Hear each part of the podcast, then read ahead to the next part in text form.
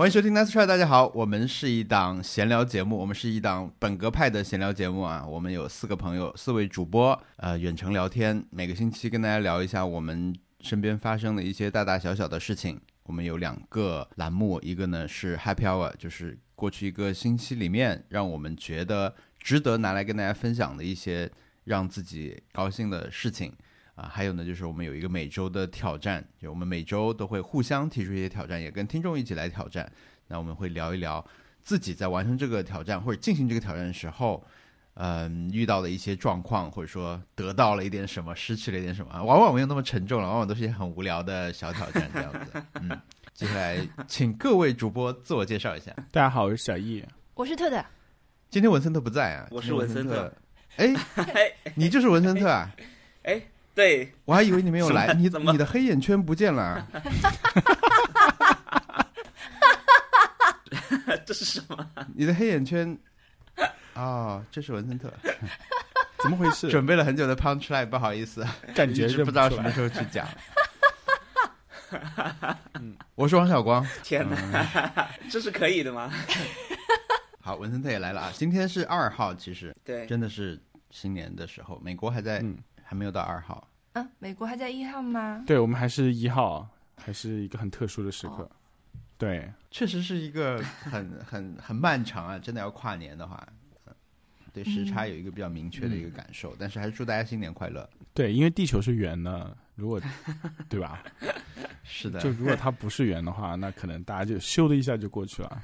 哎，在北美这个年一般怎么过啊？小易，到了一月一号。是不是就要上班了啊？一月一号倒是不会上班，但是明天我觉得应该是要上班。我嗯，我觉得对我来，就对我本人来说，我昨天是去参加了一个跨年的 party，然后呃，就大家就坐在那里看电视，然后看那种跨年的那种直播节目。刚开始是看 Miley Cyrus 和那个怎么说老牌明星两个人一起在那边庆祝跨年。但是他们纽约那边就是就是十一点钟跨完年以后，他们就收摊了，就走人了，然后就显得很凄凉。所以我们又要找一个中部时间的跨年节目再进行收看。然后发现大家跨年节目都做的很烂，就绝对没有红白歌会那那那么好。嗯，全部都是草台班子。到最后我们不知道为什么就开始收看 Fox News 的那个跨年节目了。然后他们就有一个长得特别。凶悍的，然后手上一个纹身，We the People 的一个主播在那边给大家说什么新年钟声的时敲响的时候，要把自己扔到那个香槟酒的那个澡盆子里面。然后他又穿的是白色的衬衫，然后他把他调到澡堂里面的时候，他的纳粹纹身就 就在电视上出现了，然后大家就就沉默了，导播就立刻把画面给切走，反正就是很好笑啊。那么精彩的吗？这就是直播的。嗯，对吧？就是不是就是直播的风险嘛？因为其实我们我们往往会听到一句一种说法是：注意一点，这是直播，直播确实就是一个可能会出状状况的一种。嗯，好在我们不是直播，是的，好在我们今天不是直播。嗯，虽然大家听起来很像直播一样，因为实在是没有什么章法，但其实我们不是直播。总之是开心的，但是新的一年来了，就觉得今年很恐怖。嗯，我就是连想想要去哪里玩，我都觉得压力很大。明明是应该高兴的事情，但是你的压力在这里啊，压力真的很大。去玩的压力，是的，这很好的一种压力啊。我是觉以前都是把所有事情说，哦，我明年才毕业呢，就是明年再说吧。但是现在就变成，嗯，那过几个月就要毕业了，就就很可怕。对，因为你的大年到了，然后又又是在上半年，就是理论上都没有一年，而是。迫在眉睫。对我们，我们先别先不要把上半年这个定死，有点更可怕了。就虽然我们是一个在年终才去讲年度主题的一个节目，但是好像今年这个年份的转变对我们来说都有点意义，意义重大，不能不有点意义。对，不能不意识到这个转变。氛围也到这儿了，是的。那我们就来说一下 Happy Hour，就是去年的 最后一周，大家过得怎么样？哦，嗯。我先说吧，我我觉得我我不能我我觉得我最后一周我没有很 happy，可以说是百感交集。我觉得很可能跟很多人一样吧，就是大家像甩掉了二零二二，你就可以甩掉一些事情，但是其实并没有那么简单。我觉得今天红白还可以，你们看了吗？红白，我没我没有看了一些截图，我我我也没看，你就是因为没有看，所以你会我就是觉得红白做的不错，小易。你可能是没有看过红白，红白其实是一个 NHK 做的一个大节目嘛，嗯比较老旧，而且它要照顾所有年龄的人，它是这种真的国民节目，我觉得可能年轻人是不爱看这个的。我看了一部分，我觉得就跟往年差不多的感觉。我是看到了藤井风，对吧？他现在这么红了吗？连续两年都在哦。对，当晚最精彩的节目就属藤井风啦，一个嗯完全不在乎什么青年讨彩头这种事情，唱了一首就是他在流媒体上播放量最高的歌，但是叫“死就死了吧”，就类似一个这样的意思的一个歌啊。最后还当场假装死在了台上是吗？死掉了，对哇，大过年的，对，大过年的就这样，我觉得很有意思，很很不错，很棒。对。好了好了，快点下一个。我的 happy hour 是我朋友从纽约过来到达拉斯玩，然后我就开车去找他们，然后我们去了水族馆，第一次去水族馆，从小到大没有去过水族馆。达拉斯又不是靠海的城市，所以说它的水族馆就就是怎么说，可能想象力会比较一般性一点，但是我还是觉得很好玩，就是水族馆毕竟还是厉害的，就是你看到那种那种隧道里面有有海牛游过来跟你打招呼的时候，那种感觉是非常震撼的。嗯然后我就是整个在里面就是那种花痴脸的样子，然后你可以，它是那种室内的那种生态缸类型的那种感觉，就是它有雨林，然后有鸟，到下面是有有那种鳄鱼啦，或者是有那种海洋生物，它从上到下你一层一层下来都是可以看到的。嗯，然后我觉得这个做的比较好，就可以看到很多以前只能在电视上面看到的东西啊。但是我又我过去不是学习的，所以我就我就没有知道他们是谁。对对，动森里面的东西，哇，反正就是很很开心啊。有没有看到什么有特别印象深刻的水族？是这么叫吗？有我看到就是，首先是海牛，它就是那种感觉整个过得很开心，就是跟你打招呼。那个巨齿鲨就趴在那个玻璃上面的时候，就有一种很好笑的感觉。他面相真的非常非常像中年男子。你真的两周，你真的两周去了水族馆？你上周是不是看了《阿凡达 对啊，就是因为他们 》？这一周大家所有人都看了《阿凡达》，所以才去水族馆呢。哇，没想到《阿凡达》是水族馆很好的广告哎。嗯，对，而且那个水族馆就是爆满，我跟你说，就达拉斯，我觉得就市市中心根本就没有什么人，就圣诞节过后的一天，但是水族馆就是爆满。谢谢《阿凡达》。总之就是达拉斯印象有改善，之前有在节目里面说过，就去开车就很崩溃，然后直接就原路开回来。但是这回去了就觉得还是好玩呢。我还有一个就是，我这回开车是一个人开，一个人开过去，一个人开回来的，然后在那边待了一天。然后我们我发现了，就是有意无意跟德州人聊天，他们就会谈到有个地方叫 Bucky，就 B U，然后横杠 C E E 一撇，然后 Bucky 那个东西，他们就经常就会有人提到 Bucky，然后感觉就是跟暗号一样的。呃，嗯。你说去 Bucky，然后他们就点点头，Bucky 真不错啊，然后他们就嗯，就不会细说，所以我不知道 Bucky 是什么。然后它的 logo 是一只松鼠，就就是有点像三只松鼠的那个松鼠的标志。然后我这次去开车的时候，路上看到很多广告牌，就说 OK，我们 Bucky 还有还有什么一百个 miles 就到了，从一百从三百个 miles 开始倒计时，一直到 Bucky 这个路口下。然后我就觉得嗯那还是去看一下比较好了，是一个服务站，是一个啊加油站。那为什么叫就是这个加油站是那种厕所，可能比我平时我们学校的厕所还要干净的那种加油站。就它的厕所里面是那种维护的非常好，然后甚至有那种什么可以让你把马桶圈给用湿纸巾擦一遍的那种那种东西。就卖的那种零食，还有那种汉堡什么之类的，都是那种特别好吃的类型，不是那种乱做的。就是他们比如说像什么熏肉汉堡，但它真的是熏肉铺的那种肉来做的，就不是那种胡乱做的汉堡，贵也是真贵。他们还有人在他们店里面合影，我觉得这点真的是我没有没有想象过有人会在服务站里面的店里面合影，就是感觉大家都到家的感觉。哎，我搜这个就看到一个 Eater 的这个网站写的文章，他说这个 Bucky 是怎么变成德州人最喜欢的 road trip destination 的？看照片确实高级超市的感觉，但又很可爱。对，logo 是一个 beaver，也很可爱。对，呃，不是松鼠哦，是个 beaver，哎，很像松鼠，嗯。连圣诞毛衣都有哦。然后他们的加油站就是加油的那个那那些泵大概有两三百个，就是特别特别大，感觉全世界都过来加油的感觉。我主要觉得他们做的一点还特别狠的是他们。就那种路边，你开车的时候不是无聊嘛？他把那些广告牌全部买下来，就是一直在做 Bucky 的倒计时。还有多多多远到？对，有些广告牌就很好笑的，就什么再忍一忍，马上就要到 Bucky 了，到 Bucky 再上厕所，然后下面是离 Bucky 还有三百个 miles，不可能熬得到的呀！三百个 miles 要开多久啊？要开两三个小时啊？什么？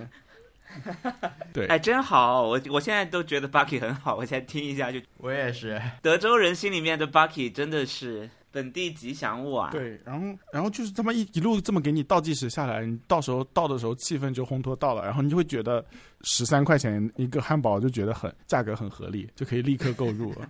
然后你在那边就随便买点吃的东西，就花五十多块钱。就是 Bucky 特产牛肉干，说 这个产品哎，对，特别牛肉干特别多口味的牛肉干是他们的拳头产品。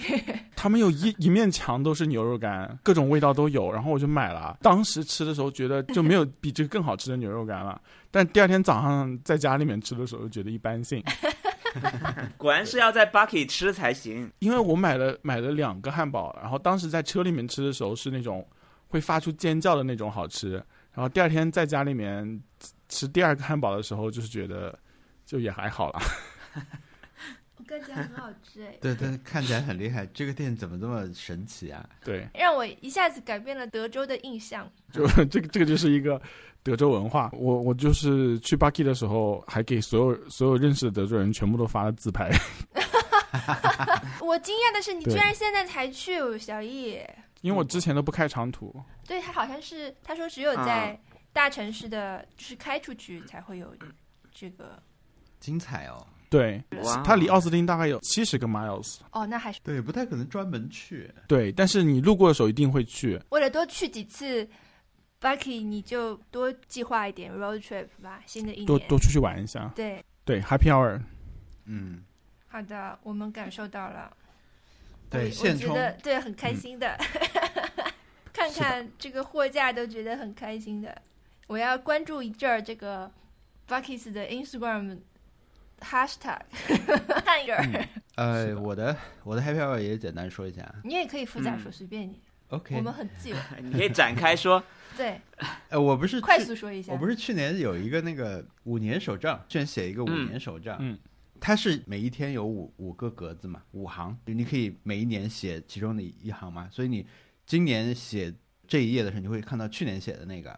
然 后我就随便打开，我就看我去年写了什么的时候，我就发现当时真的不知道写什么，我就随意写了一下今天发生的事情，就是比如几点钟的时候我们干嘛了。嗯，那天我们是去跟朋友吃饭了。一月一号总归要写的。对对，一月 一号就空的话太不像话了，五年手账啊。也也挺不便宜的，买回来第一天就不写，有点怪。反正就是吃饭了。最后一项记录的是阿森纳一一比二输给了曼城，括号后面写着很可惜，感叹号。对，所以这个 Happy Hour 就是大家有所不知，这个英超又开始踢了。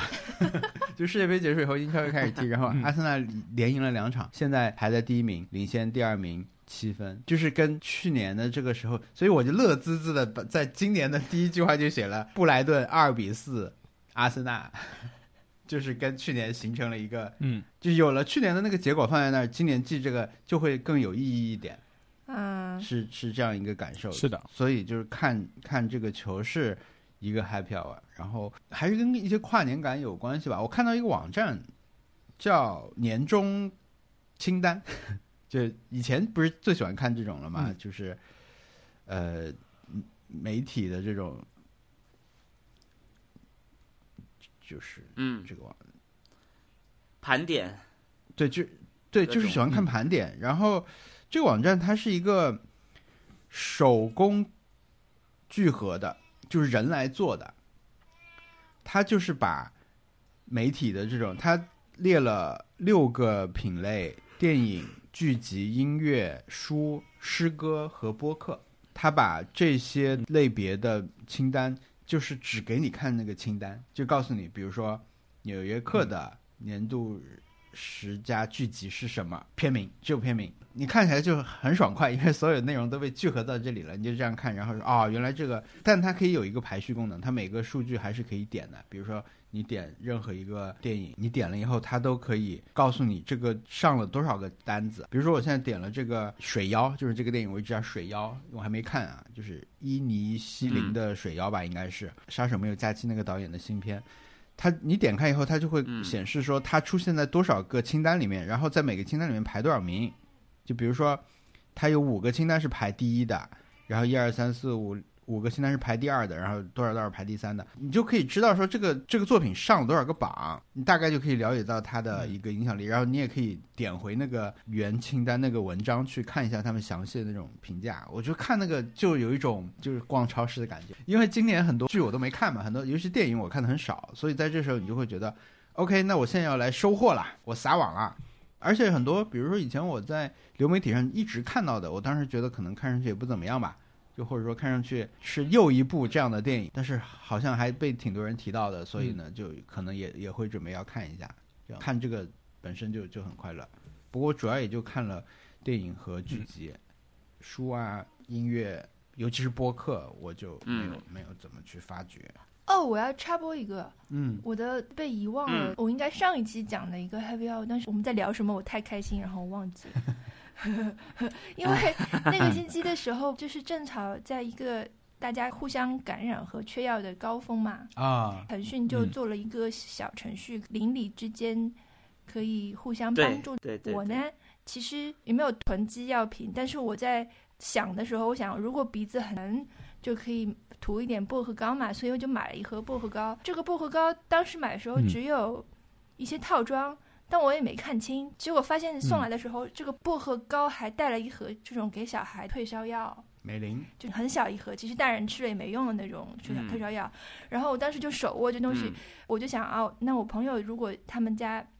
小孩呃发烧的话，我就可以给他们，一直等到所有的我认识的朋友的小孩都 都 烧好了，然后他还没有跟我要，所以我就想啊，那这个我就没有用了。那我正好就是看到那个小程序，我就看啊，家里附近七百米的地方有一个人，他 他要求想他在求助，想要这个东西。我想好，我去了。然后我出门就放上了那个 Low Roll 死亡搁浅的音乐。哇，死亡搁浅啊！对。我很想说是有一点那种跋涉，像 Sam 一样爬一个山还要滚下去很多次那种，结果没有，就风和日丽，只是在有一个路口的时候有一阵大风吹过来，让我稍微有一点跋涉的感觉。那个一首歌还没听完就走到了，这这那个对方其实就是一个妈妈嘛，然后。他的小孩还不到一岁，然后这个妈妈感觉就是，虽然他脸上戴着口罩，但是人已经烧得通红，就是这个人看起来很很在发烧，还是主要是在为小孩着急，但他明显是一个发烧的状态。然后他当时我们在联络的时候，他还说：“哎呀，我我现在正在感，就是正在感染中，你不介意吧？”说没关系的，了解好就回来了，然后继续听着。死亡搁浅的配乐的下半，很就是很开心的把挺好的别人需要的东西送到别人手里去，真实死亡搁浅，对，真实的死亡搁浅了一下，很很不错，是的，很好。我我觉得呃，游戏也好，影视作品也好，里面的 BGM 其实是很实用的。对啊，我记得大概五六年前，我有次去跟客户开会。我放的是半泽直树的音乐。哦哇，那那那那真的是要让客户跪下来。以及呃，我我是上周看到，因为上周我们不是聊了《绝美之城》嘛，它里面有一段音乐，它的片尾其实就是呃有一个镜头，就是在罗马的河上面有有一个航拍，一直沿着条河往前走。然后就放了非常美的音乐，然后评论区其实就有很多人在回说，呃，我每年都要去罗马，就是听这个音乐在那边走一圈。其实就是想模拟那种感觉。我觉得大家这种事情应该大家没少干吧，就是你听歌的时候，你也会幻想自己是 MV 里面的人。对，我觉得很但是多的。我重新看重新看社交网络的时候就没有办法投入，我就是觉得就会想起工作，因为每次听那个音乐的时候都是在工作。啊啊啊！啊，白莲嗯花的音乐不太适合你。如果去了就是意大利西西里，你并不想要听白莲花的音乐来作为背景啊，感觉不太吉利，对，哦，那个那个，顺便说一下，就很是 disturbing 的一种感觉。我们的评论里面有人推荐的是让小文去看《我的天才女友》，哎，但是跟大家讲一下，就是上海浦东美术馆十二月二十一号开始做了一个叫“绝美之境”的一个展。对嗯，太厉害了，真的非常的是绝美啊！绝美绝美！我已经看到这个现场的照片，就嗯，去过的人拍了一些照片，就如他所说啊，就是走进了白莲花片场，所以那不勒斯国家考古博物馆珍藏展。啊，嗯对，很厉害一个展，大家去看这个展的时候，我觉得可以听白莲花的歌。第二我建议，我觉得可以听《上帝之手》的歌，那不勒也可以斯。然后，如果大家看了《我的天才女友》的话，也可以听《我的天才女友》的歌啊。我我看了第一集，哦，你看了第一集《好看的我的天才女友》啊？对我看了，好对，看的是好看的。我的天才女友是保罗·索伦蒂诺监制的制片，所以可能电视剧的导演自己的风格会多一些。所以我我刚看的时候，我的感觉就是，呃，跟索伦蒂诺的其他电影是很不一样的，但也是很好看。可以看那个以你的名字呼唤我，哎，也很美。哇是的，三二一，所有人一起说出说出以你的名字呼唤我的英文名的第一个字的简称。哇 Call me by your name。，K M，C M，看 我我简直说成 K M，M，怎么回事？就是有，因为这个电影大家在网上就叫它这个大写字母的组合啊。哦，对我，很久以后才反应过来。哦，我以为你会问一起说出 Call Me by Your Name 男主角的中文名字。对啊，我以为你让我们大呼甜茶 什么什么的。甜茶！我忘记说的 Happy Hour 就是我们看了那个 M One，嗯，跨年三件套啊，红白 M One，呃那个还有 S 什 N 歌谣季，啊啊！嗯，我事先难免的就知道了冠军是谁。呃，我觉得今年感受就是也跟看红白有点像，就是对它的流程啊这种，反正我觉得没有那么的精彩，尤其是以整个整个大会这样来讲。当然，里面段子有一些还是挺好玩的，而且印象深的段子有很多。但是我我觉得可能比比往年平淡一点，尤其是前年吧。我觉得前年可能是第一次看，所以感受特别好。去年就就有一点那个了，嗯，但是嗯，疲了，没有集中疲了的看，对对，就对他这个，嗯，我觉得他们本身办的也有点乏善可陈吧。就是看了四十分钟才到第一个段子，就对这点有点对，哦就是说 很像国内的一些节目，就是 那个 看了看了很久才才真正开始上台讲。以前看的时候，你就会觉得前面这种铺垫的东西都很新奇嘛，嗯对吧？那虽然他嗯还没有开始比赛，他介绍评委啊，或者是去年的冠军回来返还东西啊，呃，这样的，以前你看上去会觉得这都很新鲜，但今年再看的时候，我觉得可能也跟我不不太不太喜欢去年冠军的这个锦鲤有一点关系吧。嗯，他们的相关演出，嗯，都很无聊，以至于后来他们就在他们在那个赛场会场上也一直被 Q 来评评论一下嘛。他实在是没没什么好说的，他就假扮自己讲的很正经又很无聊。那我觉得对我来说，他们这个啊组合就是这种感觉嘛。所以你在要要重温去年片段也好，让他们再再回场也好，这些我觉得都不好玩。所以，嗯嗯，我我我整个赛那个整对整个的赛事，包括嘉宾点评啊什么的，也好像也没有往年那么有意思。你到底看看看的开心吗？对，但是段子，我觉得今年的段子让我，呃，就是他们还是的漫才组合的表演，我觉得 OK 的。嗯而且你只有在这样一个，哎，真的拿出来比赛的时候，就又会加上一些这种别的评价的这种维度，但还是好看。天哪还是还是喜欢的，还是要再把效果文化今年出版的两本关于漫才的书再看一下。嗯其实温馨提示看一本就可以了。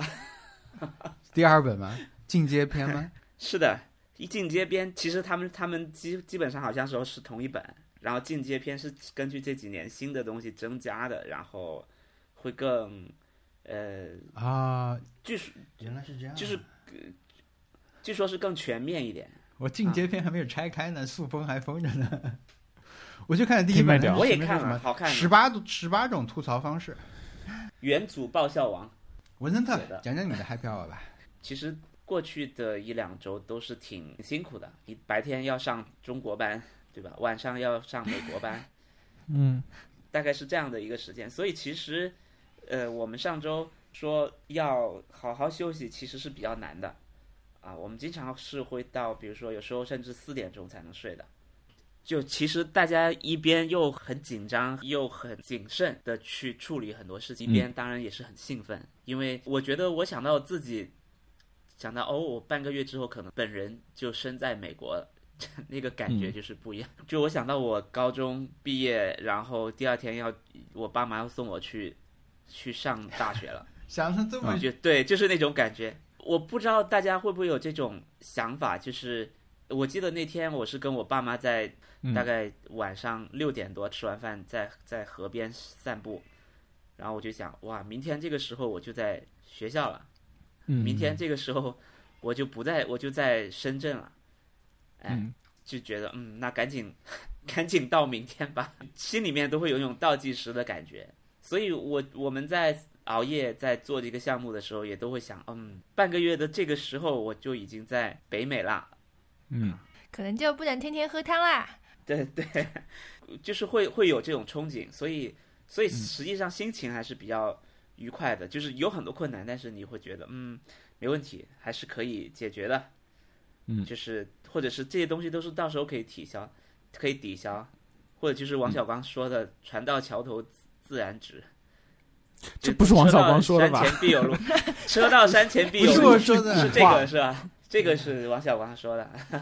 啊，这也不是我说的，这是 这不是他说的啊。我说的是你没有黑眼圈。对，嗯反正这段时间是比较辛苦的，就是熬夜的，所以回到家里面我，我就会我自己的习惯是我我无论多晚回到家，我肯定要洗先洗澡，不然我不会上床，不像我们电视里看到的人，对，甚至要穿鞋子就上床睡觉了，我是受不了的。我是洗完澡，然后呃涂完我该涂的东西以后，我就我就准备睡觉了。然后这次是兰蔻其实给我们赞助了一个小黑瓶眼霜，发光眼霜。我一般很少往我脸上涂，大家都知道我是过敏的嘛。嗯，我是一个超级阳光过敏，容易过敏的人。对，阳光都会对，我是阳光过敏，还好它它没有发出紫外线，我就涂了。根据他给我建议的方法，能不能讲一下他建议是什么要用方法？无名指，因为无名指是最没有力气的。那是我给你的建议，哦，就是我我也查的，因为啊。眼周的皮肤特别娇嫩，所以你就必须得用一个，嗯。因为无名指就是很很温柔没用的一个手指，对，然后它没有力气，所以你就用它去涂 眼周，就是你去嗯。搜怎么涂眼霜就会出现的一个答案。啊，哦，我觉得我用完了就 就去睡觉了。然后说实话，其实我是没有太强烈的那种感觉啊，不会觉得刺激或者什么，就正好可以就不会影响到我的睡眠。我觉得这个很重要。凉凉的，对，很凉爽。凉凉的，我都还好，我我我就直接涂了，我就没有感觉到，我其实没有太大的感觉，你是两边都涂了吗？左右上下 都涂了啊，我也涂了，但是特特只让我涂涂一边。很特省特 作为为什么对照组，作为对照组啊，因为这个很很科学眼啊。霜的功能就是可以减轻你的黑眼圈和细纹，对不对？所以如果你长期的去只涂一边的话，嗯，你就可以看出差异，因为就在一张脸上，对吧？就相距嗯短短的三厘米左右。对，不科学。如果你让一个，比如说，呃，文森特涂你不涂，这不就是没有任何比较对对的对意义吗对对，对，但是只有如果让你一它很有效的话，我这样不是会显得更怪吗？就是我我完全你会不会作为了一种小白鼠，所以我拒绝。对，我觉得可能不能这样变成了那种花可能会很有效。以后我的脸就看上去很奇怪，那我也不可能说这段时间我就停下这边，只涂另一边，这样去补救，这这很科学啊，对啊，你万一只有一一，就是因为很有可能我用着用着我就不熬夜了呢。我万一以后不熬夜了，我本来睡眠就已经很充足，它就是你这两个东西它不能不能完全等相等啦。另一边相当于这段时间没有受到伤害，所以我觉得我还是得两边都涂。以上这些非常扯的对话，是因为我们这期有 我们这这期有有一个 sponsor，嗯，其实从上期的那个挑战开始，因为我们上期挑战是就是跟睡眠和熬夜相关的，嗯，我们是嗯睡觉前不要看手机，其实它就是嗯来自兰蔻小黑瓶发光眼霜的挑战。嗯。嗯，它，嗯，我们就请文森特和 CBV 瓦光来试用这个眼霜，因为他们两个人都没用过眼霜。嗯我我用过哦，所以我可以摘开小自己。你是因为收不到啦，不然也会让你用。不然也会让你没有用的，对。对，但是我用过，呃，就是眼霜这类这个类目的东西，你有什么感觉？嗯你对这个产品有什么？我觉得仪式感很重要。就是我，因为我我也是用那个无名指来涂眼霜的嘛，因为这个是一个嗯就是很、大家都会教你的一个 大家都知道的冷知识。是，对，然后就是用这个东西来吐它，它的感觉就是有一种化好妆继续前行的感觉。我要睡觉了，但是睡觉这件事情我也很认真的在做。对，睡前护肤流程这件事情本身就是一个非常具有仪式感的东西，我觉得有可能会让你睡得更好一点。比如说，你跟朋友一起玩塔罗牌，你去抽塔罗牌的时候，呃，你就会有不同的解读，然后它就你会增进友谊，你知道吗？所以说，好我，在使用眼霜的时候，我睡得可好了。不是，怎么增进友谊的 就？是我觉得是是用到眼霜这一步，你就能知道我在 really taking care of myself，在重视自己的生活对，。就是我已经做到这一步了，接下来我一定是睡觉了，我不可能再 起来开一个啤酒了，对吧？就是对对对对对，你告诉自己，这已经是今天睡前最后做一件事情了，接下来你就嗯好好闭上眼睛睡觉了。嗯，就是在丝芙兰的时候有有就是丝芙兰的工作人员给你画眉毛的感觉。我我是昨天刚去过丝芙兰，可以说是很新鲜的一种体验。你最近也太现充了吧？对呀、怎么回事？有一个不知道当讲不当讲的好笑的事情，但说无妨。就是我昨天去丝芙兰给我朋友买他的生日礼物，然后我就去买的时候，呃，我就在里面试了一堆眼霜，想要看一下是什么样的情况，然后还试了一堆很多保湿的一些就是护肤用品，然后我出来的时候。你知道遇到谁了吗？就遇到 遇到前任，他跟另外一个人在 date，在商场里面。哇，我我就是那种自然出来以后，就发光然后整个人就是发光对，在在真的在发光，然后然后在遇到前任的时候，我就他看到他看看到他，他也看到我，然后他有点尴尬，然后我就用口型跟他说 good luck，然后就走人了。我觉得我真的是赢的太多了，我跟你说，哦，哇，不能再帅，不能更好了。这种情形下不能更好了。说什么说什么帅气的话呢？对我没有说出来是是用口型来说的，还是用想不出更帅的话哇，这个，这想不出就更酷更帅的情景。了。对，嗯，真是开门红，二零二三 开门红。对对，天哪！我还我还拍了我还发了照片给你们，是这当场的感觉，就是真的是赢赢的很很厉害，真是，是的。今天真的是赢了，还而且还是逆光。我真的是希希望你是涂了我们赞助商的产品再说这个话，但是我们赞助商的产品是晚上用的，带不上。白天也是白天也可以用吧？对，但我嗯看到了，我我也涂了，所以说我我是用过的。嗯，我 那那这这这这太对了，太对了，这就绝对了。这怎么不能成为 Happy Hour？去什么 Bucky 啊？真的是。我觉得你这样某种程度上也是合理的，因为你的白天就是我们的晚上，就说不定你跟我们是同时在涂。对对对，就是我我的骨子里面其实还是一个东八区的一个人。八区喜剧人，对，好的，好的好的，好，本期节目由新年新气象、不愁黑眼圈的兰蔻小黑瓶发光眼霜特约播出。兰蔻小黑瓶发光眼霜既是黑眼圈专家，也是细纹狙击手。酸奶质地细腻柔滑，超强保湿，即刻缓解干燥。它的配方安全有效，哪怕是敏感肌也能放心使用。在这个无论是日历上还是心情上都特别适合辞旧迎新的时刻，几位主播会一起聊聊过去一年那些让我们难忘的不眠之夜。同时，我们也借此机会与兰蔻小黑瓶发光眼霜一起为听众送出新年祝愿。如果熬夜在所难免，那新的一年，希望你能为更好的事情熬夜。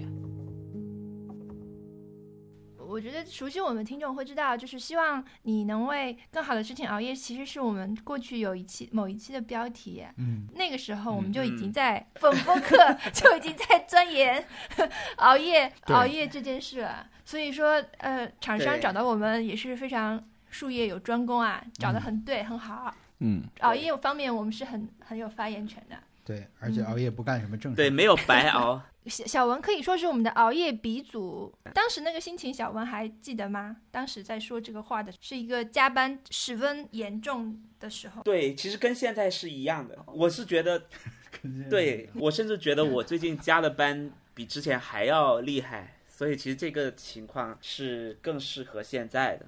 就如果我现在还没有这样的呃心态去熬夜的话，可能会很痛苦的。但你当时是说，你就算是加班加到很晚，睡之前还是要硬玩，就是看点书，对对对对，还是要玩，看点电影，对，然后玩点游戏。你现在还是这样吗？对啊，我我本周看了《我的天才女友》第一集啊，对，然后也看了很多书。就是利用睡前的这个时间吗？对。对，反正睡前就是播点东西，也看了一些书，我觉得非常好。自从上次 C B V V 给我推荐了 Deep L 之后，我在狂用，非常好用。我我我已经最近又疯看了非常多英文的资料。Deep L 比那个 Google Translate 翻译的好吗？好，真的啊？好很多，Deep L 很厉害。对我我现在就是整篇粘进去，它就帮我翻掉了，我就。其实没有什么障碍的读下来了。我过去一年用这种机翻的东西看了很多东西，因为真的，我觉得我们看平时看信息，很多时候你只是扫一眼，这个需求我我现在英文是做不到的嘛，所以我觉得我用这个功能去，一个是扫一眼，一个是有一些可以直接看一下，还有就再再想看的再再再去对照原文看啊什么的，我觉得其实是很有帮助的。嗯，而且速度上是完全是两个级。而且我现在慢慢的很喜欢这种机翻的文风，嗯，就是一些硬翻过来的，你你能看出来它没有被润色到我们更熟悉，看起来就是完全是中文的表达，但是你能看出原句的结构，那你一下就你能理解，对，有有一个不一样的理解，我喜欢那样的感受，因为现在 Safari 都是自带网页的翻译嘛，我也很喜欢用那个。我觉得有时候这个好一点，有时候那个好一点，还是你不能说哪个最好，但是平均肯定是 DeepL 会好一点。嗯嗯，但它没有网页，它它必须贴进去。它语文有一种什么？当梅西夺冠的时候，我还是激动的哭了那种感觉，就是我那段话就是可以说是历历在目，就是有一种嗯奇怪的真诚在里面。对他不会说我泪目了，或者是。就有一种隔阂的感觉，是原文给不到你的，然后也是那种很好的译文也给不到你的，就是有一种很，他有种距离感，他就是不会多给你，他就不会多给你考虑的更本地化了。对他不用雅，他甚至没有去想接地气这个事情。比如说，他想到一个例子的时候，他不会给你在国内再找一个相似的品牌放进去，所以我我觉得很厉害。我我真的是用它看了非常多，我以前不会看，甚至有很多我我以前存起来的东西，我最近都因为因为 Deep L 把它看完了。然后我下载了它的 App 也很好用，你就给它拍照，把书里面一整页的英文或者日文拍进去，它就给你翻了。嗯，但日文比较难啊，因为日文很多都是竖排的，就比较麻烦。竖排它就有点受不了。可以说是一个虚拟的翻译笔了。是的，可以就是装在你手机里的翻译笔。假如乔布斯在还在世的话，他介绍的时候应该就会说，呃，一个翻译笔加一本词典等于一部 iPhone 之类的，就是可能会。我因为这件事情，我我甚至比以前更愿意去看更多的。就我觉得这个是很重要的。嗯，是的，不光是适合你去看你觉得值得一看的东西，更多时候就是一些你不知道值不值得一看，或者你就是值得花少一点时间稍微看一下的东西，你就以很小的成本就看掉了。这这这个我觉得是跟以前嗯最大的区别。所以这也是其实是我的呃另一个 happy hour 之一，就是我们不是买了很多摄影机也好，相册这各种，其实它里面是有很多文字的，但是我以前就是只看大概的可能前言看一看，中间有很多论述、对谈什么的我都没有看，因为因为太长了。但我我最近就是因为这个事情，我就开始把我以我买的那些我特别喜欢的书都看了。嗯非常好。对，这就是我在睡，就是这一周睡前做的事情。大量使用手机，也也没有大量了，因为我主要还是对着书在看，啊，只是说它翻好了之后，我一边在看照片，一边在看着手机也好，iPad 也好，电脑也好，我也会会打开，很棒。就看到累了，赶紧就 OK，二话不说关机就进去了，然后进了房间那个结界，就尽量不要开手机了。其实是在克服一个习惯嘛。可以算你完成的，还可以。嗯，我呢，我是我是我有时候就忘记这件事，一天过到这个时候就会忘记我不应该带手机上床这件事，就看着手机，等到意识过来的时候，人已经可能已经看了看了好长时间了。是的，我现在的办法是说，我是听听有声书的，我听着有声书嗯来，呃，英文的有声书来睡觉。因为我有时候，嗯比如说我看电子书或者是看书什么的，好像关灯和放下这个动作会让我又清醒过来。嗯就本来已经很困了，对吧？然后这个书放下来的那个过程是不舒服的，然后我要再调整好嗯睡姿，人又又清醒了，又觉得好像想再干点什么再睡，所以，所以我现在就是变成，就我觉得对我来说最有效的方法就是听有声书或者是播客。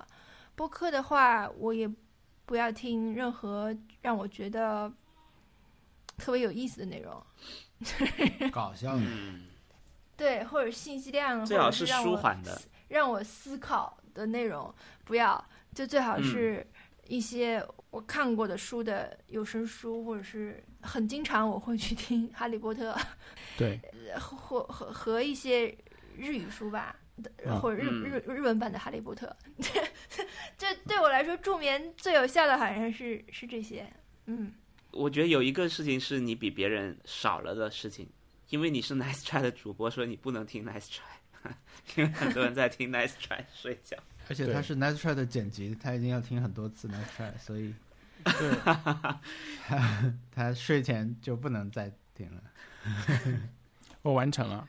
我之前是不是提过？之前有有想尝试什么蒂姆·库克作息法？你早上四点钟起床，然后去个健身房，然后再开始工作，不可能的。嗯，整个人就是跟傻傻子一样。所以现在平衡是六点钟，然后晚上十点钟左右睡觉。但是昨天跨年就全毁了，就是现在又是又是熬夜的状态，所以我们要要要花一段时间调整过来。但是就是不看手机睡觉这件事情。我好像一直都是这这样做的。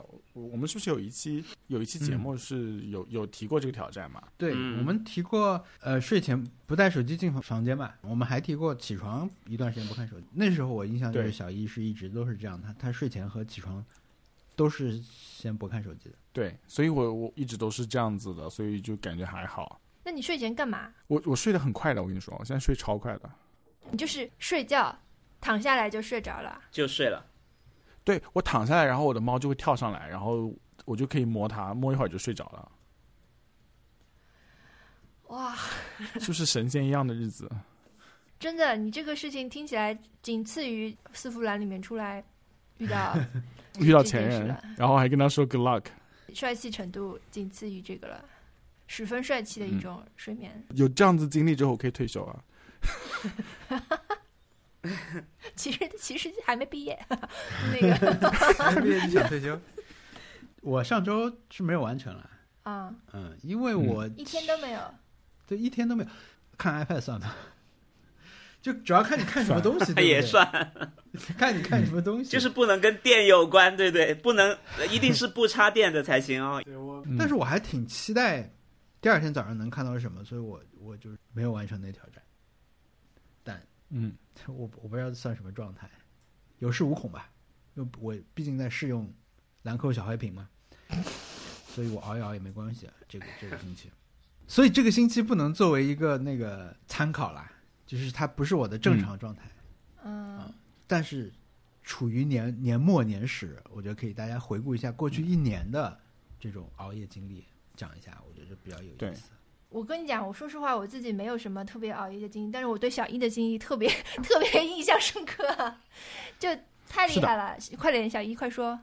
嗯，我也很想听，因为他是超级熬夜，我觉得他那个都不算是熬夜了。是这样子的，就是我会要去阿贡国家实验室做实验，然后他们这个做实验呢是。就是你要写实验的计划给他们，然后他们一个专家组进行评分，就是它本身是不收钱的。专家组评分觉得 OK，你这个值得做，那他就会他安排的时间都是，就每年会安排三次，然后每次的话可能就一天或者两天。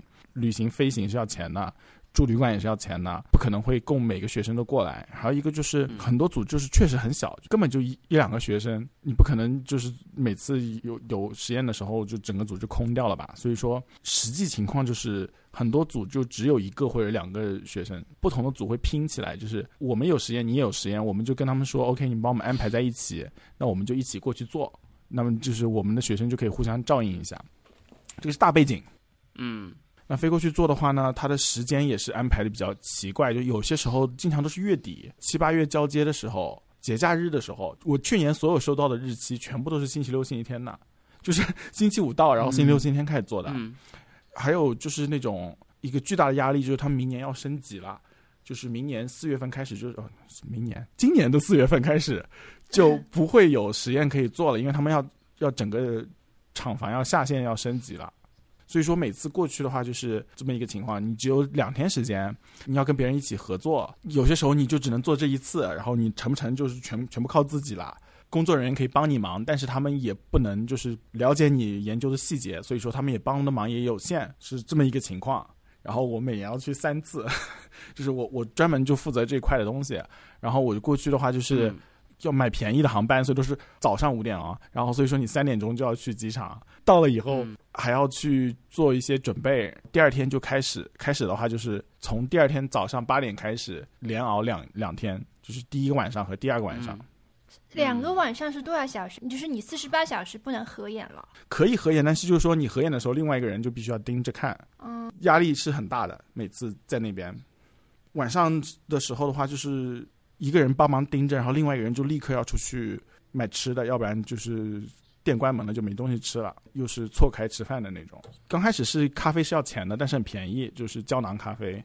但后来他们已经完全就不收你钱了，就是你咖啡管够，随便喝。刚需像燃料，对他们觉得这是刚需，就不能再再收钱了，就给学生免费喝咖啡。然后我们就是刚开始就是喝咖啡，后面就你会有一种在做梦的感觉，就是熬夜熬到一定程度吗？就是你也不困，但是也呃他在做什么，然后我不知道，然后你推他一下，然后他哦哦 OK OK，我们开始做这个，就是要要互相提醒才能够进行下一步的那种感觉，有点傻。对但你这样去一次，回来要缓多久才能缓过来呀、一两个礼拜，我觉得就是很很伤。然后，如果你的实验要是，比如说有时候样品就是不好，那当场其实是知道的，但是你硬着头皮还是要把数据采完，就是那那种感觉是更糟糕的。还有一个就是经常出现公司大楼着火的情况，这种高精尖的设备它经常会出现。我们今天就没有任何实验可以做了，因为它同步辐射光源，然后它光掉了，整个中心就会有广播说我们现在光掉了，我们现在在检修。你就心情很复杂嘛，每次掉了光，你就你就什么也做不了，然后你就坐在那儿就是比赛什么办公椅什么赛车赛了什么之类的，掉了光啊！主要是也走也不能走，也不能走，因为他随时可可能回来。等等着。因为它是一个环形的一个设备，然后他们大家就开始骑三轮车，在那个环形里面一圈一圈的在那边骑，等那个光回来，你也不希望它掉嘛，因为你好不容易飞过来。但是有些时候你实在是太累了，嗯你觉得要是现在光掉了，我就可以回去睡觉了。就大半夜三四点的时候，它光掉了，好开心啊！当时走走，我们回去睡觉。比起重要的科学研究，还是更想睡觉一点。是的比起重大科学科研成果，我还是这时候更想睡觉一点。睡觉也很值得被研究。对而且，呃，就是很残酷的点是，就他们虽然不收你钱，但是他们嗯还是希望你成功。但是如果你每次采来的数据都是没法用，那他们接下来就会觉得，那我们算了吧，我们就把这个机会给别的用户会比较好一点。他们协助发表了多少文章，也是他们的 KPI。KPI，所以他们的工作人员是那种，你四点钟可以给他打电话，让他帮你重启设备的工作机制。就他们工作人员是用整个七月都是要熬夜的，我就觉得为什么要做这样的工作？那不就是 我吗？对被动熬夜，别人也可以打电话给你，是吧？我们就是因为因为我们的时间是他们的中午、下午呀，就是他们、嗯我们就是随时的呀。他们可以打电话给你，让你重启一下什么东西吗？或者是你要上线跟他开会吗？我们甚至主动催着他，我说我们今晚不睡觉了，你就跟不知道的听众朋友嗯说一下，小文现在为了准备美国之行、北美之行，他在进入一局一个以他的水准来看都非常密集的工作阶段嗯，是真的很密集。嗯，对，是是上两分班，白天上了，晚上上。简直是跟日出的时间是一样的。我们这边的早上一直要工作到美国时间的晚上。关于熬夜的事情，我自己没有什么特别的，但是我觉得去年如果问我熬夜的这件事情的话，我会第一想到是医生啊，具体说来是美剧里的医生，具体说来是实习医生格雷。实习医生格雷是一个已经拍了十九季的长寿美剧，我我们在本播客里也经常提到，但我并不是说有多爱这个美剧，我我我不觉得它是一个什么第一流的美剧，必看。对，但是它已经存在那么久，而且我已经跟着看了那么久，就觉得好像是一个红白春晚这样的存在。它只要继续下去，我就会看嘛。每年在就行。对，但嗯是它不在了，我觉得也合情合理，因为它实在是太久了。我甚至能看出来这种主创的疲劳，就是因为有很多像我这样的观众，他才不能结束吧。嗯，对，但是今年这个美剧就出现了一些新的变化，一个是有可能这个最大的主演这个 Alan Pompeo，Pompeo 可能要走了，在剧情里面，他的故事线有一个契机，他可能要离开西雅图这个城市了。再一个就是又来了一批新的实习医生，在新的这一季里面，他们这些人就又开始在那个走廊的那个备用床上面等着上班了。就这是我一个对于实习医生格雷一个最最深刻的印象。我觉得所有他们有趣的剧情，几乎都有趣的剧情和对话都发生在这个地方，就是一个长长的旁边是窗户的一个走廊，然后上面有几张床，然后几几个这种实习医生躺在这里等着被 call，嗯。等着他们的那个呼机嗯，响起来，然后在这个时候，他们就嗯。会经常会发嗯。生一些剧情的对话呀，然后大家的交流啊，对，然后这是他们熬夜的时候待的地方。嗯这个情景，然后在这些新的实习医生、一些新鲜面孔上面再去再去重现的时候，给我的感觉是非常好的。嗯嗯嗯，就是结合最近的这种感觉，大家生活发生了很多变化，但是医生和护士们一直在很忙，嗯一直在加班，嗯一直在熬夜。然后我们最近收到了一封听众来信，然后他写了一段话，我觉得写的很好，我跟大家分享一下。嗯，可能是一个人住着，生活有一点混乱。最近成都的天气雾霾居多，刚刚康复的我也不能出去骑自行车，一切的一切让我最近有些难过，总是坐着一会儿就开始哭出来，总觉得自己成长得太慢。我今年二十六岁了，大家说二十五过了之后就会知晓一些事情，但是我好像还是什么都不知道呢。可能是我太迟钝了，或者是我潜意识里不想去理解生活，也不想走进未来。是不是只有我一个在原地踏步呢？是不是只有我一个好高骛远呢？为什么学医的道路总是看不到头呢？浪涌上来的时候，我是迟来的那一个；浪退的时候，我又追赶得很狼狈。你们记不记得有一期聊了大人才会干的事情？小文说了他小时候的钱包。可能是买房、买车，甚至买租房子这种事情，我还没有经历过，所以才觉得我如此幼稚，没有长大，没有进步。嗯嗯，他是一个医学生啊，对，二十六啊岁还、还在学医，那么这是很正常的。我觉得呃我很 我就很容易把他带入一个实习医生实习医生的角色，然后他们，我觉得实习医生就是医生，就是一个成长很慢的职业，因为你要到是的，大家都已经在过非常成人的，然后买车、买房、嗯、买奢侈品的生活的时候，你可能还在学习中。呃，对，这是我常年来看 实习医生 格雷的这种体会，总是对医生很有好感，然后总是对他们很有敬意吧。如果能想能对这个工听众朋友说什么的话，你的工作是一个非常长寿的工作，是一个直到你的嗯退休都会显得很有意义的工作。因为有些工作是的，可能嗯你过了几年之后就觉得没有意思了。是的，比如，嗯比如说我做的很多工作都，我都觉得可能第一年有意思，第二年有意思，到第三年就觉得很无聊了，因为是非常重复的。嗯，但是我觉得嗯医生可能职业寿命是非常长远的，然后所以你成长的嗯慢一点。但我觉得好像也没有成长很慢哎。我觉得二十六岁刚嗯好就是要想这个问题的时候。我现在觉得，我要是想我二十六岁的时候在做担心什么，应该是担心同样的事情啊。因为我就是我当时不会开车，如果是要认识新的人，我会根本就不知道怎么讲话，嗯嗯跟现在完全是两个人。所以我觉得就是有些东西学起来其实是很快的，就是要要给时间。就是我最近重新看《指环王》，然后那个 Frodo 对甘道夫说什么？我希望这件事情不要发生在我身上。就是为什么这个戒指要到我手上？嗯嗯甘道夫说：“你发生在你身上就是有它的原因，你要给时间意义，不用特别着急，它还是会发生的。而且我觉得选选择学医本身就已经很厉害了。对啊，你想关于医生的电视剧就有这么多，嗯，就是你可以遇到的事情会有会比别人多很多。对，你熬的那些夜是最有价值的夜。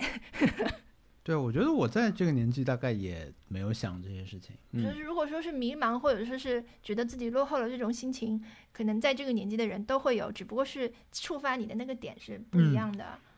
对嗯我，我不是发了那个 M One 的那个话嘛？我觉得嗯他是那个，其实今年得冠军的选手，他在最后说的一句话，其实已经全部散场结束了啊，就是因为直播嘛，字幕都已经上完了。那个主持人说还有还能说一句话啊，他那个那个冠军就说，虽然是我自己的人生，但第一次感觉自己成了主角。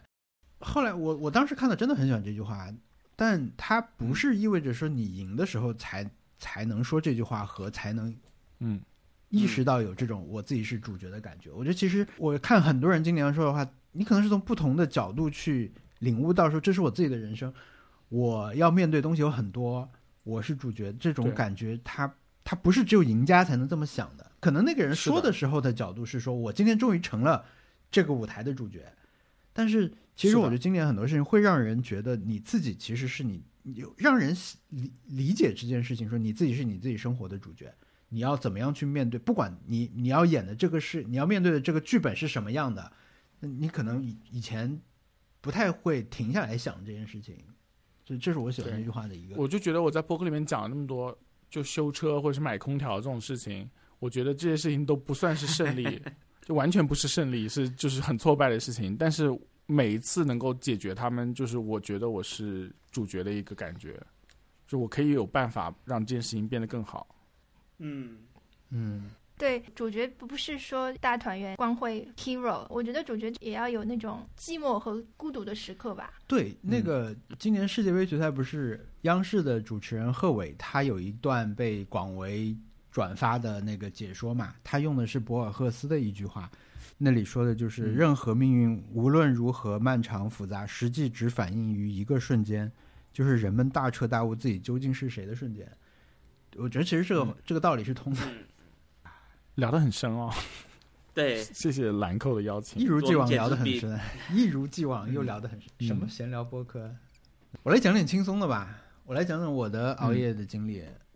对，我刚才其实小易说那个时候，我我有很多好奇啊。讲小易说他熬夜的时候，嗯但是我觉得太可能太基础和太幼稚了。就是熬夜那么长时间，具体要干嘛，对吧？就是你是要嗯，你你是熬夜工作的时候，你你要操作什么吗？就是你是要一直像做实验一样吗？那样还是说在等待观察什么的，对吧？你你比划做实验，为什么像炒菜一样？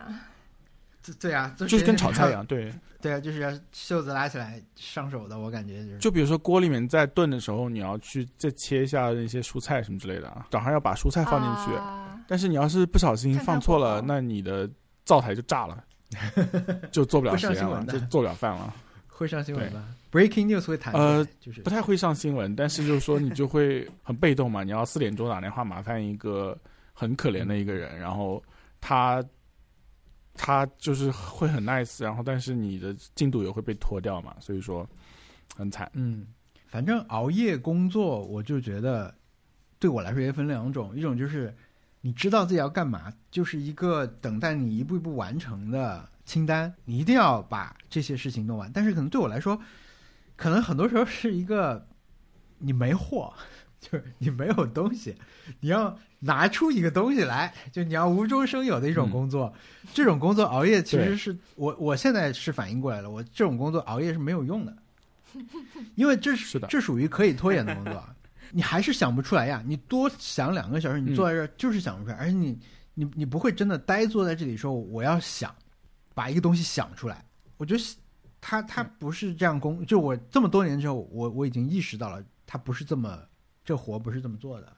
对，你这个拖延的过程中，你总总得总会又去这个要找一点 distraction 什么的去去干，但那些事情最后又变成你你的一种拖延，最后就会拖下来。所以我现在这种事情我就不熬夜了，我能选择的时候我就会尽量在白天去处理它。然后很残酷一件事情是我熬夜采回来数据从来没有能用的，就是其实那不必要做的，啊你知道吗？就当时的脑子是是乱的，然后你根本就不是做实验的脑子，就除非是嗯真的是重复之前做的事情，你要是当场做的决定，全部是很烂的决定。以前我们写稿的时候，你就会很典型的，就是你稿子拖到最后写，就是明天早上要交了，今天晚上再写。我觉得就是这种无中生有的工作在，在熬夜的时候效率是很低，但是有时候你有一些具体一个个要操作完的东西，你你拖到晚上去做，那也就正常也就做了。嗯，就工作对我来说是分分这两类。但是我想说的，今年印象深刻的熬夜其实是打游戏，尤其是上半年打《艾尔登法环》的时候。我有几次非常印象深刻的熬夜，那时候真的是打到嗯，很生气啊，眼眶发红啊，就不是微微发红，是通红，眼睛通红的那种。但是一个是真是上头了，杀红眼了那种，必须打了那种那种那种熬夜也。是微微发红了。对对对对，微 微微微微发红。关于《艾尔登法环》，其实有一种说法，我一直会有一点点不是不同意啦，就是我有一点延伸的想法，就有一种说法是玩这种很难游戏，你就你觉得你被游戏玩了，反过来了，嗯不是你玩游戏，是游戏玩你啊。这个说法我觉得有一嗯点不同意啊，因为我觉得你玩所有游戏嗯，都是游戏玩你啊，只是谁玩的轻松一点而已。你是游戏设计师在玩你嘛，只是你你们那个互相愉悦的程度会不一样。那嗯，对，我之前说我喜欢《艾尔登法环》，是因为我在这个游戏里面感受到了全力以赴的自己啊，就真的是当时有有几次、有几关很难的那种，我真的是打到我用尽我想的所有的办法去尝试要、嗯要要通过那一关，但是可能也是要挑战很多次才才可以打打过。包括后来现在玩玩玩死亡通又让我想清楚另外一件事情啊，就是玩死亡通的时候，尤其打工的时候。有时候死了以后，我会反思一下我为什么会死。我发现百分之九十的情况可能都是一样的，就是你在某一个时刻发自内心的觉得你现在必须做一件事情，那你嗯去做这件事情，就导致了你你在这个游戏里面死掉了。天哪！比如说你玩那个法环，你可能就是很多时候你死于贪刀嘛，就你觉得我要多打他一下，嗯。那因为这个游戏容错率非常的低，那你贪刀就就是你落入了他的陷阱，你你想多多砍他一下，那反过来他就打你一下，他打你一下你就死了，这是这个游戏的设定，就是你很容易死。嗯。是的，在这个游戏里面，就是嗯。只是体现的特别明显。然后反过来在，呃比如说斯拉通打工的时候，你会觉得，那现在有一座高塔，我必须把这个高塔先打掉，我现在就是要打这个高塔，你就忽略了很多其实对你也很有威胁的事情，就是一些小的小鲑鱼的攻击，在你看来嗯，就不见了，你眼眼睛里面只有那个塔，或者说这个垃圾桶已经被人扔掉了一半了，我现在再扔一个雷进去。很多时候你死了以后，你马上回想，你就会觉得懊恼的大部分的原因，就是因为你当时你眼中只有一件事情，你觉得我必须去做这件事情。对，但其实不是的，太深了，又深了。嗯，太深了。哎，我觉得你你刚刚等于说描述了整个《Better Call Saul》这个剧的就 bittersweet 在哪里的地方。上头了当一。个人他做决定，就是他他上头，他无法绕过自己，他觉得我必须要顺手把这件事情给做的时候，他开始走向下坡了。比如说，我一定要跟保险公司顺手说一下我哥的事情，结果就导致了，嗯，就是完全就是 Better Call Saul 的，很多时候他想要让你对，非常简单一个道理，但是你深了。深了。你一讲就会深，因为他在你生活里面，你你当然可以讲很多什么，把它往什么执念，对吧？其实你没有不需要到执念这种程度，你只是偶尔一时候的就是这种觉得我必须现在必须做这件事情，嗯。但只是在游戏的时候，这种代价会来的更直接和更明显对。对。生活里面就但在生活里面，这个代价就会有的时候没有代价，有的时候代价会很不相称。对，所以我最近比如说我还是熬夜打游戏嘛，我还是最近在玩的是打工了。那打工的时候，我最近又有一点小的进步，因为我我去看那些厉害的人玩的时候，我发现一个闪转腾挪，它的移动很小，幅度很小。我观察是他们移动也很小，它也不是一直嗯游来游去、冲来冲去的，它其实就是在安全的范围里面，它知道这里安全，它知道那里安全，它就可以走嘛。所以又延伸到一个 足球场上的一个概念，有一个词啊，其实它是一个西班牙语的词，我不会念，但它的拼写其实很明显就是 P A U S A，就是叫暂停。这个被视为现在评价一些足球运动员的时候一种很高级的天赋级的标准，就是有些人他们就会说这个人有 la pausa，如果这个词是这么念的哈，我不好意思，这个人会暂停。讲成这嗯。这是嗯太生硬了，这个翻译我不喜欢，但是他好像很难被学会，尤其是成年球员，因为现在的球员他们都像体育运动员嘛，特地一看老师说这人怎么那么高啊，怎么能跑那么快，怎么那么强壮，就足球也被越来越机械化和设计的特别的精密，但是有一些球员他们就是身上有，你你可以像打游戏一样，他们身上有这个技能，他们会让节奏有变化，他们会停下来，他们不是利用更快速度去打，他们会可以缓慢。梅西有这个东西，然后很多西班牙球员有这个东西，南美球员很多人有这个东西，欧洲球员少一点。但是如果他身上有这个东西，你一定能认出他来。嗯我不是说西班牙不是欧洲啊，意识到在足球地理上面，西班牙挺 挺不欧洲的。就是我们说的主要是像英格兰呀、德国这些，可能就少一点这种这种技巧。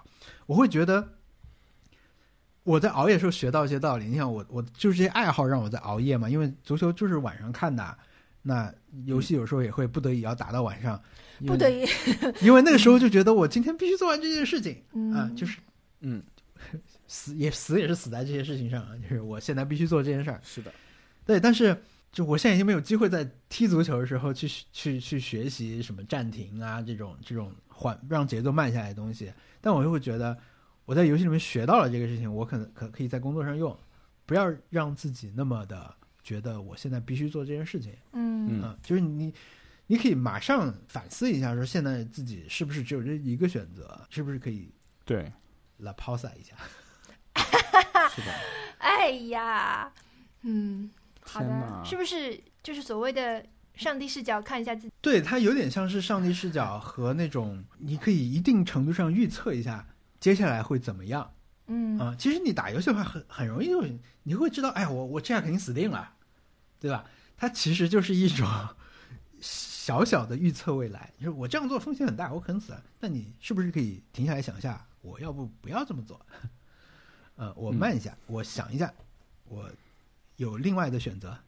我们录播客要不要老 pause 一下？可以的，我们马上就给他抛。抛一个，这期节目真的可以说好要收费了。对，有点 这期节目真的可以说是兰蔻请大家听的啦。有点交底了，我都我连我连什么遇到前任这种事情都说了，这个这这可一定要收费啊！天哪！对我这个我三期视频的内容刚才全讲掉了，嗯本，来可以录三期视频的。是的，好呀，我们就这样吧。嗯。然后我们提一个下周的挑战，嗯。下周那个品牌下周就是新年的第二周啦。其实新年的第二周，大家已经开始准备过年的事情了，因为今年过年过得很早啊，呃，二十号就过年了，二十一号就除夕了。嗯，嗯，这段时间有点就是心态上有一点垃圾时间了啊。啊，我从我从十二嗯月初已经、已经进入这种心态了，就是会一直持续到过年。但是但是但是我觉得我现在现在已经要开始工作了。我有一个，我嗯提给你们啊，我一直觉得做歌单的人是一些好人。有些是 ego 太大，但是大部分是好人，是一种本着分享的劳动。我还蛮喜欢看听一些这种歌单的，一些杂志啊，一些个人啊，或者一些机构啊，他们出一些歌单的时候，我会如果能够在比如说 Spotify 上一键收听的话，我就会加进去听一听看。然后我也感谢这些做歌单的人，如果身边朋友做歌单的话，我肯定对对给他鼓掌，然后去呃收听。我想我们也可以去找一找，或者说是推荐一个，反正就是听一个歌单，然后分享一下。嗯，嗯，可以吗？好，我之所以提这个挑战，是因为我听听了最近某一期的那个 Pop Culture Happy Hour 里面的一个人，一个嘉宾，他说、嗯，他把 Shazam 过的歌都做成了一个歌单，我觉得哦，嗯真是 brilliant。对啊，因为你想要去听歌识别的这种歌，肯定是你觉得喜欢，或者是起码激发了你的兴趣的。然后那这样的歌嗯攒在一起，肯定也是一个很不错的歌单，绝对对你胃口。我觉得是一个很不错的。嗯但我不太听歌识别啊，所以想要去找点更多的对我胃口的歌单，也提给大家。嗯，嗯，嗯可以啊，找歌单，好，那我们就对找歌单并推荐听一个歌单。是歌单的歌单，是做歌单的歌单。歌歌单。我这个单子里面有好几个歌单，对，微微眼眶微微发红，熬夜的熬夜，成功的一期。发光的发光。希望大家新年新年快乐乐。本期节目就录到这里，听众朋友如果意见或者建议，呃，可以给我们发邮件，我们邮箱是 nice try connect gmail com，我们还有官方网站 nice try pod 点 com，上面可以找到我们所有的往期节目相关链接、show note 和 show note 图片。如果觉得我们节目听着不错，可以去苹果播客上面进行评分，这样可以帮助新的听众找到我们。拜拜。拜谢谢大家收听拜拜拜